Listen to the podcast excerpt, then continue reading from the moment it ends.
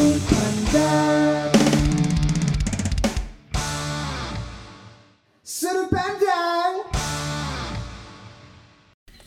assalamualaikum warahmatullahi wabarakatuh. Kembali lagi di podcast Sudut Pandang. Di episode 2 kali ini kita akan membahas tentang sesuai thumbnail ya. Bolehkah kami pulang ke rumah di tengah hektik-hektiknya COVID-19 ini? Dan di sebelah saya ini udah ada partner saya juga nih. Ufe, apa rungan pe? Baik. Balong-balong. Oh, balong-balong Iya, sih. balong-balong. Balong-balong sih ya. Eh, terus sebelum masuk ke topik pembicaraan nih, Fe, Hmm. kita mau ucapkan terima kasih dulu nih kepada teman-teman yang udah berbagi sudut pandang kemarin kan. Oh iya benar ya kan kemarin kita sebenarnya aku sama Beno nge melakukan survei kecil-kecilan sih di Instagram kita pribadi karena berhubung dengan topik yang tadi pengen kita angkat kita nggak bisa ngebawa opini pribadi kita sendiri untuk kita sharing di sini jadi kita eh, minta pendapat teman-teman untuk berbagi sudut pandang sudut pandangnya ke kita biar kembali lagi kita bisa sharing di sini sama-sama gitu Jadi ini Pak, kita akan diskusi ngobrol dengan teman kita yang udah melewati masa karantina. Yoi. Eh, 14 hari tuh. Nah, jadi di sini udah ada hadir nih di studio sudut pandang ada Intan Katari. Yo tepuk tangan. Oke Tan, apa kabar Tan? Ya, alhamdulillah baik. Eh, oh ya, jangan salaman ya, bukan Muharram, bukan karena corona. Iya iya iya iya. iya. Ya udah salam corona. Nah, jadi Intan tuh udah di Sumbawa tuh dari tanggal berapa? Aku balik dari Surabaya itu tanggal 19 Oh ya sedikit info ya, Intan ini berkuliah di salah satu universitas Surabaya. di Surabaya ya dan memil- dan berasal dari Sumbawa. Nah, terus dia itu memilih pulang. Nanti kita akan bakal bahas lebih dalam lagi, lebih detail lagi tentang apa sih alasan Intan untuk pulang di tengah-tengah eh, hektiknya COVID-19 ini. Iya, benar Bukan gitu, Bu? Gimana, Bu? ya, benar-benar. Eh, Benar, tapi sebenarnya aku mau ini sih mau bilang dulu sama pendengar setia kita aja. Iya, jil sudah ada pendengar setia. Eh, aku mau bilang sebenarnya eh, sebenarnya kita pengen banget ngebawain tema-tema yang lain, topik-topik yang lain, tapi Betul. dengan perkembangan corona yang ada di Indonesia yang kian masif, ya kita nggak ada pilihan dan kita emang harus ngambil ngasih awareness berlebih kepada teman-teman gitu dan mungkin ini salah satu media yang dekat sama teman-teman dan dan teman-teman bisa dengar dan mempraktekannya ke kehidupan teman-teman gitu Betul. Iya kan Oke, terus ini po, kita awali dengan data terbaru dari Humas NTB deh. Ternyata po, per tanggal 3 April Mm-mm. itu NTB sudah memiliki eh, korban positif dari COVID-19 ini sejumlah 8 orang. Oh, udah bertambah dua ya berarti Udah ya. bertambah dua tertanggal 3 April dan eh, seiring Mm-mm. kan kita melihat kondisi saat ini tuh di perkembangan COVID-19 ini banyak yang memilih untuk pulang tuh loh. Nah, seiring banyaknya yang memilih untuk pulang ini otomatis eh, apa namanya ODP dan PDP dari COVID-19 ini semakin banyak kan. Semakin bertambah. Nah, itu nanti kita akan sharing ke teman-teman bagaimana sih cara cara pulang yang baik, cara mudik yang baik. Terus kenapa sih alasan memilih pulang? Terus ada yang memilih untuk tetap Iya. tinggal di sana. Mm-mm, Nah, kita, kita akan membahas lebih detail lagi. Nah, untuk pembahasan selanjutnya ini eh, kita mau bertanya ke narasumber kita nih, Pe. Eh, menurut Intan nih, apa sih arti rumah? Oke, kalau bagi aku rumah itu ya tempat kita kembali ya. Mau sejauh mana pun kaki melangkah ya di situ tempat kita kembali. Asik. Anjay, anjay. menurut menurut Upe nih, menurut Upe, rumah itu apa sih? Ayo, Pe, rumah itu apa? Sebenarnya rumah tuh akhir-akhir ini jadi apa ya? A, a pretty big word gitu loh kayak kata-kata yang Apa artinya tuh, Pak? kayak maksudnya jadi sebuah kata yang besar gitu loh kayak seandainya beberapa bulan yang lalu kita masih nganggap oh ya udah rumah rumah ya rumah gitu. Tapi kayak sekarang tuh rumah tuh seakan-akan rumah adalah dunia kita. Kita diam kita berkegiatan kita ngapa-ngapain sekarang seakan-akan rumah-rumah jadi tempat teraman kita gitu. Ya nggak sih? Kalau dari aku sih kayak gitu. Iya sih. Kalau menurutku sih rumah itu sebuah tempat yang nggak paling ada yang nyaman. nanya sih no nggak Ya, ada yang aku nanya tahu nggak aja ada sih, yang nggak nanya gimana ya Kan aku yang punya podcast. Pulang kamu pulang pulang. pulang. Oke tadi tadi tadi eh, penyampaian teman dari teman-teman dari UP dan Intan juga mengenai apa sih itu rumah. Heeh. terus kalau dari kamu sendiri Nggak ada, gimana nggak usah, Nggak, nggak nggak nggak usah ada. Pulang aku pulang Assalamualaikum Pak. Kalau rumah itu ya tadi apa namanya tempat yang paling nyaman lah. Ada kamar, ada apa namanya celotehan-celotehan orang tua. Itu udah pasti yang dikangenin sih. Tapi kan eh, rumah juga bisa anjay banyak ya rumah. Maksudnya rumah tuh bukan tempatnya tapi feelingnya, tapi perasaannya, Ya, gitu perasaannya, ya betul. kan. Nah, terus membahas tentang rumah nih, Po. Nah, Ah. karena tadi kita udah menyinggung di depan tentang orang yang memutuskan untuk pulang ke rumah, maka kita akan membahas kepulangan teman-teman nih. Sebenarnya bakal dibahas juga, maksudnya bakal dibahas teman-teman yang tinggal di sana Iya. dan teman-teman yang milih untuk pulang. Tapi karena di sini ada pilihan nih teman kita Intan yang bisa kita tanya-tanya dan dia udah ngelaluin tadi 12 hari karantina.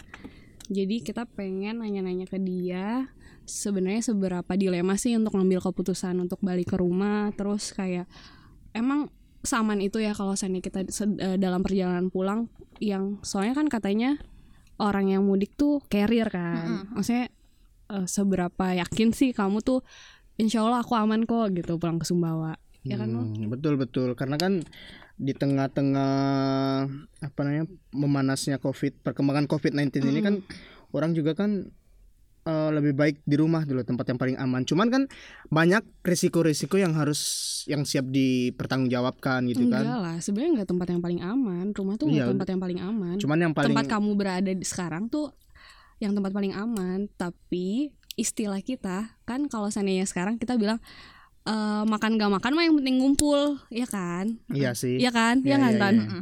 Kita mau dengar pendapat Intan sendiri sih sebagai narasumber kita kali ini di episode 2 ini tentang rumah. Tan, apa sih alasan terkuat kamu hingga memutuskan untuk pulang? Oke, alasan pertama itu ya kalau bisa dibilang ya karena COVID-19 ini ya, COVID-19. Terus yang kedua eh karena bentar lagi puasa gitu kan, sih. Ramadan gitu. Siapa sih yang nggak pengen ngumpul sama keluarga gitu kan ya. Nah, terus yang ketiga juga em, alasan pulang itu ya karena aku merasa kalau aku butuh pulang saat itu gitu. Eh, di tengah ya kuliah ya mungkin karena kuliah juga yang sekarang tahapnya lebih berat daripada yang sebelumnya gitu. Iya sih.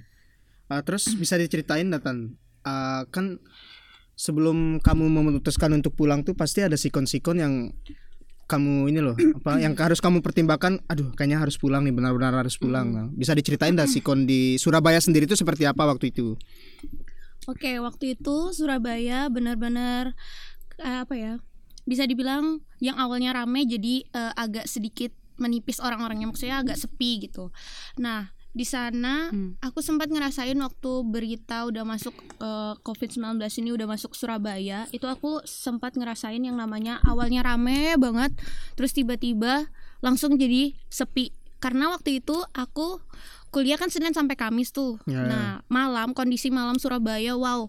Sumpah eh, lampu di mana-mana terus ya pokoknya cerah banget lah. Terus tiba-tiba eh, sepi dan agak redup gitu nah setelah itu aku dapat chat dari dosen dosenku terus chat dari guru les bahasa Inggris gitu. Beliau bilang bahwa les ditiadakan terus kuliah juga dinyatakan kuliah online. Terus setelah itu aku sempat mikir loh eh, segitu parahnya kak. Terus aku nyari info ternyata pada saat itu di Surabaya udah ada tiga orang positif corona yang dia ditangani di rumah sakit dekat banget sama kosku. Oh. Seberapa deket Tan jadi jaraknya itu kalau seandainya di Sumbawa nih seberapa deket gitu? Eh kayak itu rumah sakit daerah sama SMA 1 anjir. Tetangga dong. Tetangga iya. Cuman beda dipisahin sama universitas aja gitu. Hmm. tapi kan kita juga nggak tahu ya maksudnya dok eh, rumah sakit itu tuh eh, apa pembuangan limbahnya tuh ke mana juga Mm-mm, oh kita iya nggak Oh, iya, tahu iya. kita nggak pernah tahu gitu kan jadi aku agak tapi itu tuh takut rumah sih. sakit rujukan corona itu iya ya Oh. karena itu rumah sakit terbesar daerah Mm-mm. terus eh berarti alasan Intan untuk pulang tuh ya karena kondisi di sana Intan rasa udah udah ini ya udah terlalu parah gitu Iya, kan. benar. Udah Mm-mm. mengkhawatirkan lah. Keluarga di rumah juga pasti khawatir Iya, kan. Dan itu sebagai alasan Intan untuk pulang. iya benar. Eh, selama perjalanan pulang nih, mau nanya sih gimana alur perjalanan pulang Intan sampai dengan menginjakkan kaki di rumah gitu loh. Oke, sebelum ke sana aku eh, mau jelasin juga sebelum aku balik itu aku sempat kayak ngerasa info-info yang misalnya dari awalnya tiga positif terus naik jadi empat jadi lima sampai akhirnya enam orang positif corona di rumah sakit itu. Dan aku benar-benar minta ke orang tuaku pak aku kayaknya pulang aja. Kenapa karena aku rasa di Surabaya udah benar-benar mencekam banget udah ndak ada masker udah ndak ada hand sanitizer Aku pulang itu bawa hand sanitizer nggak bawa baju sama sekali dan buku buat kuliah online Nah, itu yang penting tipe. gitu. Apa kalau memilih untuk mudik di kondisi yang seperti ini Mm-mm. bawa barang tuh ya seadanya yang ada yang penting-penting aja. meminimalisir ya Nah, itu. nah ya lagian lo nggak eh kamu nggak liburan cuy balik tuh. Iya Iya, kamu ka- kamu kamu kamu kamu kamu kok gue gue gue gue gue gue gue gue gue kok gue nggak nggak nggak cocok ya?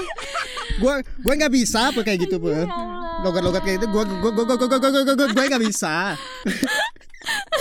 Oke tadi tan balik lagi ke apa namanya alur gimana sih pulang? Apakah di Oke. bandara tuh SOP-nya seperti apa? Ketika sampai Sumbawa pun SOP-nya seperti apa? Sampai rumah menginjakkan kaki di rumah? SOP-nya seperti apa? Oke, aku waktu pulang itu dari kosan udah nyiapin hand sanitizer, hand sanitizer yang sisa aku punya gitu. Terus sampai di bandara, aku langsung dicek suhu, suhu badan dan aku alhamdulillah. Nah, terus setelah itu pas aku ke bandara, aku tetap nyiapin hand sanitizer. Sebelum duduk aku ya Allah sumpah kayak orang parno banget ya. Sebelum duduk aku semprotin hand sanitizer dulu, terus aku ngelap terus aku ngelap pakai tisu terus aku duduk dan itu membuat aku ya sedikit nyaman Ya. terus ya ya apa ya terus setelah itu saking ramenya di sana kan bandara sekarang udah mulai kayak di selang satu selang selang-seling satu toh selang-seling ha-ha. Mm-mm. terus ada yang silang-silang terus aku duduk mencari tempat yang paling aman dan nyaman dan Tapi- aku duduk di situ sendiri itu semua bandara saat Semua pulang, bandara. maksudnya dari si Surabaya sampai dari Sumbawa? Surabaya sampai Sumbawa silang ada yang oh udah udah silang-silang gitu semua ya oh, oke. Terus setelah itu eh, pas masuk, pokoknya setiap aku berdiri, setiap aku pegang apa pun, aku tetap semprotin hand sanitizer di tanganku. Aku nggak peduli seberapa keringnya tanganku. Separno itu ya. Separno itu. Dan aku setiap ke kamar mandi cuci tangan. Aku Wow. turun dari pesawat cuci tangan, pas naik pesawat aku semprotin Hmm. dulu, kulap dulu kursinya. kursi pesawat tuh Kursi pesawat dan aku duduk paling pinggir kan, deket deket dekat jendela. jendela. Dan aku semprotin hand sanitizer. Wow. Bayangkan aku sampai segitunya. Mantap. Karena aku waktu itu ndak dapat sarung tangan, ndak dapat ndak dapat masker. Dari itu hand sanitizer sisa. Sisaku Hmm. yang sebelumnya. Berarti Kayak pas gitu. pas pulang kemarin tuh pakai jaket enggak? Pakai. Nah, itu Jadi kan pas pakai jaket itu jadi APD kan, Mm-mm. APD sementara lah daripada harus memakai asmat atau Iya benar. apa jas hujan Indomaret. Anjing, Kan asmat. lumayan. ke bandara mau ngapain cuy mau membuat Protek- protek perkara diri lo, ya protek kan diri. tapi mikir selebay nggak itu. sih ada video di Lambe Tura Terus ya kamu kan? dihujat kan sampai bandara pakai asmat. iya Terus ini Tan. Oke, oke, eh, di Sumbawa juga begitu. Nah iya di Sumbawa Sampai di ada silang-silang. Dicek suhu di Lombok juga. Cek suhu. Tapi hanya cek suhu aja. Cek suhu. badan. Hmm, Terus sampai rumah nih, gimana nih? sampai rumah aku disambut sama orang tua aku dan aku langsung mandi dulu langsung aku bersihin diri aku mandi baju lepas dan baju yang aku pakai hari itu aku pisahin jadi Ya. semua yang aku pakai hari itu aku pisahin aku cuci terpisah karena ya khawatir juga ya namanya kalau misalnya baju kita tumpukin bersama takutnya nanti kumannya Ya. malah nempel juga gitu kan jadi aku Betul. pisahin bajuku terus aku cuci dan parnonya lagi nyucinya itu pakai air panas dong Aku rendam dulu pakai air panas tapi tapi kalau menurutku keparnoan yang seperti itu yang bisa membawa hal-hal positif gitu loh. membantu ya Heeh, sangat-sangat membantu misalnya bayangkan kalau orang nggak parno baju yang dipakai hari itu ya digabung sama Iya. baju orang rumah kan bisa membahayakan Hmm. kan kayak pede aja eh kayak nggak nggak kena kok Iya, oke oke aja. aja Iya sih, betul-betul. bisa ya.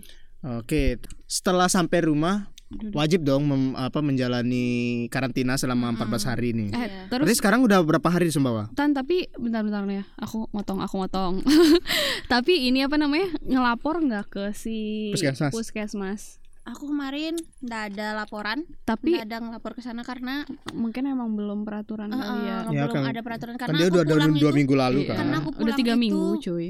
belum ada apa ya belum ada misalnya harus lapor apa itu belum ada jadi Iya. pas aku aku kan kemarin ke- sempat keluar rumah terus aku ngelihat oh tetanggaku udah pada pulang nih ternyata gitu kan Maksudnya depan rumah Pul dari pulang pulang karena Pul- emang corona juga pulang atau Nah emang aku juga nggak ngerti sih dia Oh. pulang karena corona apa gimana tapi ya kalian tahu sendiri kan yang pertama kali meninggal di Jawa Timur kan dari Malang ya Ya. COVID-19 Nah Oh. aku sempat aduh kasihan juga kalau misalnya dia nggak pulang gitu kan nah terus setelah itu aku ngeliat wah udah pulang juga ya tetanggaku yang depan rumah terus udah gitu aku ngeliat dia disamperin sama pihak puskesmas.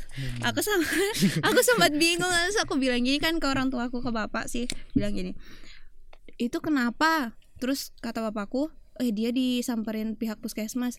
Terus aku ngerasakan kok aku kemarin nggak ada yang samperin ya? Gitu kan. Terus kata bapakku ya kan kamu suhu badan juga normal. Oh ya udah sih karena memang aku ngerasa nggak ada gejala-gejala yang dikatain itu loh. Kayak misalnya batuk lendir kayak gitu kan. Ya, sesak pilek bersin napas. sesak nafas aku nggak ada sama sekali. Dan suhu badanku normal sampai detik ini. Oh, mungkin waktu Intan pulang kemarin tuh kondisi Sumbawa tuh masih apa green zone gitu kan. Hmm, Kan- ya dan belum ada ketemu yang Lombok Timur itu loh. Oh Yang iya, Lombok berarti Timur. ya masih green zone. Cuman sekarang kan udah diperketat. Oh, yang pulang-pulang tuh harus melapor setidaknya tuh kedua apa namanya? kedua bagian gitu loh. Ada yang ke puskesmas dan minimal RT, Mm-mm. RT sih ya, RT atau RW gitu kan. Sekarang udah diperketat lagi. Iya benar. Nah, terus eh, ini tan selama karantina itu kan 14 hari tuh. Mm-mm. Seberapa ketat sih kamu menjalani karantina di rumah gitu? Oke, kalau masalah karantina di rumah ya, karena apa ya? Sebenarnya aku takut-takut berani sih ngomong sama orang tua kayak gitu kan, terlalu deket atau apa gitu. Jadi aku tuh kayak apa ya? eh, sama orang tua ya santai aja gitu. Cuman memang dibatasin sih, dibatasin jarak. Komunikasinya. Heeh, terus dibatasin jarak. Berarti gitu selama empat hari, mbak 14 hari, gimana sih perasaannya tan? Karantina 14 hari Ah, di lumayan kamar ya. gitu? lumayan karena sulit juga sih kan untungnya kamarku itu belakangnya langsung kayak los los ke belakang gitu Karpot lah, kan Ha-ha. kalau bahasa ininya. terus aku ngerasa ya kalau pagi ya hirup udara gitu sih jadi Nah, nggak hanya berarti di ya kamar-kamar terus dinikmati aja ya? iya Dinikmati. mana kuliah lagi kan kuliah online Iya kuliah tugas online, online. juga. Mantap. aduh ya Tugas banyak ya Tan ya. banyak. Banyak. Ya kayak itu yang kemarin sempat Iya, kita kita singgung di episode bahas. pertama kan. Mungkin untuk teman-teman yang belum mendengar bisa back back ke episode pertama deh. Kita bahas tentang pendidikan di sana. Ada lagi mungkin Pak pertanyaan dari Pak? Eh, ini sih aku penasaran maksudnya eh dilema pulang tuh maksudnya bukan cuman karena takut corona segala macam ya. Aku nggak tahu sih Intan itu sama si tugas maksudnya gimana ya? Ada beberapa kita kan kemarin sempat buka survei kecil-kecilan di Ya, Instagram ya Nol yang maksudnya banyak beberapa teman kita yang bilang sebenarnya aku pulang pun berat banget karena aku bakal ada sidang skripsi, aku bakal aku harus ngumpulin tugas yang ini dan ini mempengaruhi jadwal aku ke depannya. Aku harus pergi ke sini dan di mana agenda itu adalah salah satu hal yang penting gitu. Maksudnya itu kan juga salah satu hal yang ya ampun kayaknya kalau aku stay di sini semuanya bisa kekejar deh ketimbang harus balik gitu kan. Ada nggak pertimbangan-pertimbangan kayak gitu? Kalau aku sih ya eh kemarin pulang itu ya aku kayak ya udahlah pikir kayak apa pikir carry lah pikir belakangan lah gitu pikir ya. carry ya. Pikir carry. Kalau di Jogja itu pikir carry. Iya, maksudnya pikir belakangan aja lah gitu kan maksud eh, karena memang aku baru semester 1 juga kan ya memang kita lagi banyak-banyaknya tugas Berarti itu tadi mikir belakangan aja ya Mm-mm. masalah kayak udahlah yang penting di rumah dulu Iya, gitu. eh. Oh. soalnya gini juga sih apa ya kalau aku sempat diam di kos dan itu kalau nggak salah itu tanggal berapa ya tanggal 15-an itu tuh aku lagi eh, baru nyampe Surabaya dan bayangin dari tanggal 15 sampai si tanggal dari 14 Jogja. Mm-mm. Heeh. dari tanggal 15 sampai tanggal 14 aku tuh harus diam di kosan. Nah, di kosan pun agak sedikit takut karena apa? Karena kayak pesan makanan. Kita kan nggak tahu ya, maksudnya dia orangnya tuh buat makanan tuh kayak gimana Iya. sih gitu, bersih nggak apa nggak. Jadi tuh agak sedikit takut ditambah lagi Covid-19 ini. Nah, terus udah gitu apalagi eh, maksudnya aku yang pesannya GoFood gitu kan. Maksudnya apa apa tuh Iya, makanya pasti- GoFood apa ojol soalnya ya. takut juga kan mau keluar terlalu sering juga mana orang tua di rumah bilang udah tan gak usah keluar gak usah keluar. Nah kan otomatis juga harus pesan makanan GoFood gitu. Jadi agak sedikit takut sih. Jadi kalau misalnya pertanyaan tan gimana sih kalau misalnya aku harus stay di sini nih karena banyak tugas ada apa? Online lah apa? Sidang online kayak Eh, skripsian uh, uh, uh. online gitu kan. Pikir carry. Heeh, pokoknya aku pikir carry lah itu. Pikir Terabas aja lah. Padahal aku juga masih ada utang jurnal sih ya sama dosen. Jadi ya udahlah.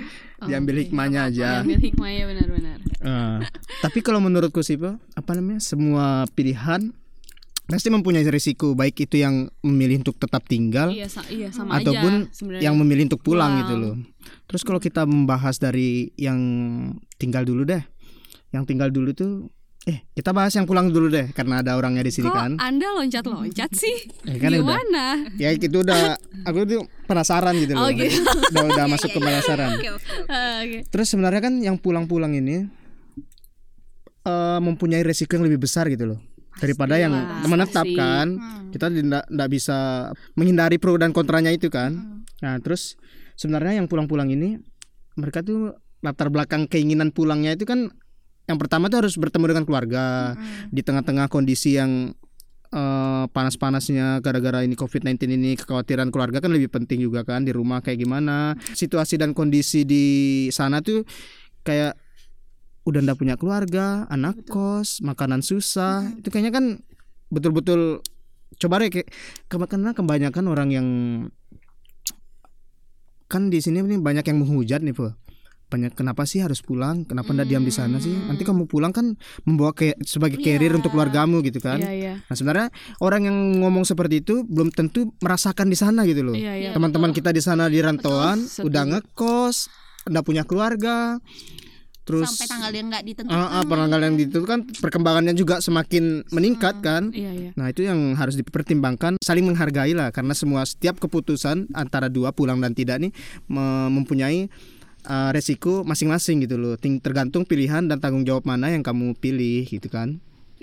Eh, jadi sih kalau menurut aku pribadi eh, gimana ya, kita tuh sebenarnya kalau seandainya aku jadi orang anak rantau gitu aku pasti dilema mungkin keluarga aku sendiri pasti nyuruh aku pulang tapi bukan karena kita kita harus merasakan apa yang teman-teman kita rasakan kita mendukung mereka untuk pulang enggak juga gitu loh misalnya kalau dan kalaupun mereka oh yaudah aku harus pulang Eh, akhir-akhir ini kan kalau kata Benol sendiri tadi banyak yang ngehujat ya maksudnya orang-orang di sekitar kan Nol Ya. banyak yang banyak ngehujat yang apa namanya mengucilkan lah Mengucilkan. jangan, jangan menghujat Eh, terlalu sorry, sorry. kasar kayaknya Eh, kayak eh, mengucilkan kayak orang-orang sebenarnya bentuk kewaspadaan karena aneh juga kalau nggak waspada tapi ini orang-orang tuh kayak terlalu lebay kayak terlalu terlalu orang-orang yang mudik nih di highlight banget gitu loh di satu perkampungan.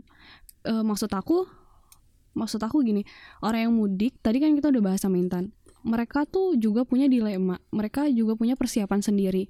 Kalau seandainya pulang ikutin prosedur aja sesuai prosedur nanti didata sama puskesmas. Ya udah bilang aja kalau seandainya ada eh, apa ya orang tua gitu maksudnya gimana sih yang di dalam satu satu kampung terus ada yang dituakan gitu maksudnya kayak tokoh tuh? masyarakat iya tokoh lah. masyarakat gitu ya mungkin itu bisa bisa ambil alih untuk ngelit orang-orang di sekitarnya mungkin yang dimaksud UP mungkin RT RW Iya ya. mungkin RT RW gitu. Kalau seandainya mungkin ya nggak tahu deh ya gitulah RT RW karena karena kalau seandainya sekarang sampai ke depan ke depan pun kita nge-highlight yang ini mudik nih ngebawa virus mudik nih ngebawa virus. Eh, nggak gitu konsepnya. Tetangga tetangga kamu aja tuh bisa jadi penyebar virus ke kamu gitu. Kenapa harus di highlight yang mudik gitu? Sebenarnya kita tuh harus aware nggak cuman sama Yang mudik. iya nggak nggak diskriminasiin satu atau dua orang. Tapi semua orang kita harus aware gitu. Bahkan ke diri kita sendiri kita udah bersih atau enggak walaupun kita nggak ke mana-mana kan. Hmm. gitu sih kalau menurut aku gitu.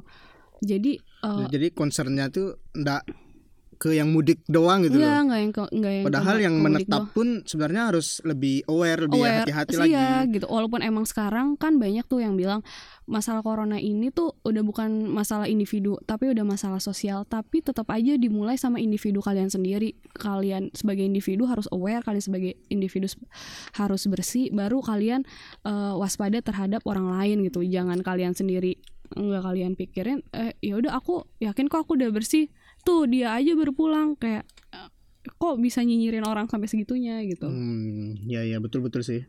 Karena kembali lagi pe apa namanya? Setiap pilihan tadi mau pulang atau enggak itu Iya, sama-sama- memiliki resiko masing-masing iya, kan. sama- konsekuensi lah kan ya. Ketika dia memilih untuk pulang, maka dia harus bersiap dengan konsekuensi yang udah ada gitu loh. Iya. Kayak sebenarnya karena ada di beberapa kasus di yang aku lihat di beberapa story teman-temanku itu tuh mereka belum genap dua minggu udah jalan-jalan gitu loh. Udah harus keluar. Belum Ada. belum dua minggu ba- baru seminggu deh mereka udah pergi ke pantai pergi ke ini harus jalan-jalan ini.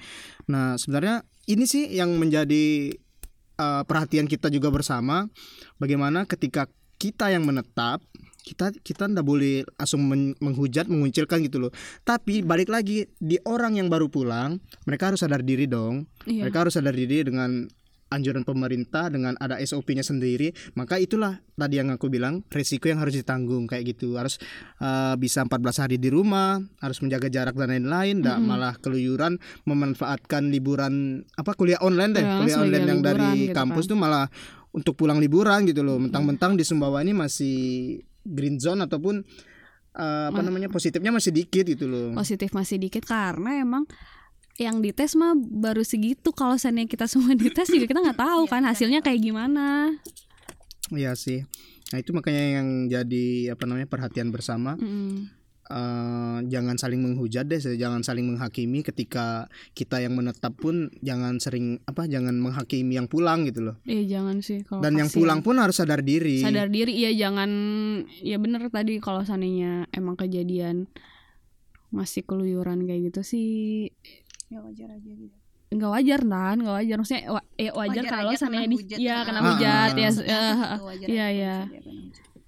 Oke, aku mau nambahin dikit ya masalah tadi pulang nggaknya itu ya aku juga secara pribadi tidak bisa eh, apa ya menutup mata seseorang dan menutup bibir orang lain untuk menghujat itu apa ya untuk membuli lah ya bahasanya ya. Ya, karena tuh- eh, masing-masing orang kan udah ini baru pertama kali terjadi di sini udah pasti Pikirannya ke mana-mana ah, ah, gitu kan.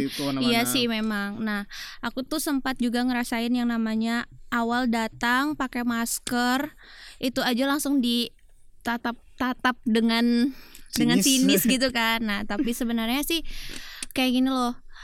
Eh, aku selama pulang ke Sumbawa itu aku sebelum pulang aku sempat ngecek kesehatanku dulu itu sebelum pulang. Terus setelah itu sampai Sumbawa pun aku ngecek kesehatanku ngecek suhu badanku. Terus aku ngecek semua kayak misalnya eh, aku batuk nggak ya aku bersin nggak ya atau apa kayak gitu kan. Nah tapi yang perlu teman-teman tahu sih sebenarnya apakah orang yang pulang itu udah pasti pembawa virus? Kayak gitu kan. Apakah teman-teman yang pulang ini pembawa virus. Dan bagaimana dengan kalian gitu. Bagaimana dengan kalian yang selama ini menghujat apa dan virus ini tuh tidak menutup kemungkinan gitu loh. Tidak menutup kemungkinan kalian yang ada di rumah itu pasti sehat. Bisa jadi kita sebagai bisa carrier juga iya kan? kayak gitu. Itu sih dari aku. Setuju sih sama Intan karena balik lagi sama tadi yang kita omongin eh kalau seandainya orang-orang yang pulang yang mudik itu kan ngejalanin ya. Maksudnya udah wajib wajib banget ngejalanin eh, self Karantina. quarantine iya selama dua minggu 14 hari bahkan mungkin lebih gitu kan. Sedangkan kita yang di sini kita yang waspada kita yang takut tuh eh, bisa jadi kadang pergi keluar gitu kan. Karena kita nggak dilabelin sebagai pemudik jadi kita ngerasa oh ya aku nggak ada riwayat pergi ke mana-mana aku bisa aku bisa eh, aku pede sama kesehatan aku sepertinya aku tidak ter- eh, kontak kontak fisik dengan yang lain jadi aku bisa pergi ke mana-mana gitu. Eh, padahal itu itu juga beresiko kan? Iya. ya kan? Itu juga beresiko. Misalnya eh, misalnya ke kita pribadi aku pribadi aja misalnya kan harus pergi aku masih bukan tim kerja di rumah eh, eh, ya aku aku kerja aku kerja aku pergi kerja tiap hari. Dan maksudnya aku bisa jadi pas di kerja tertular gitu Ya. loh atau enggak nggak menutup kemungkinan iya untuk enggak tertular enggak kan? menutup kem- kemungkinan untuk tertular bisa jadi mungkin eh emak-emak yang pergi ke pasar gitu 20 menit 30 menit atau enggak pergi ke tempat kerumunan-kerumunan ramai ya walaupun emang udah dibatasin tapi kan tetap ya maksudnya berbelanja itu kan kegiatan sehari-hari gitu dan bertemu orang ya kita bisa jadi tertular ja- jadi balik lagi jangan di highlight cuman ke satu sisi. Kita harus emang aware ke orang lain tapi aware ke diri kita sendiri dulu gitu. Ya setuju sih sama pendapat-pendapat teman-teman ini. Dari tadi Intan juga Upa juga sudah menjelaskan.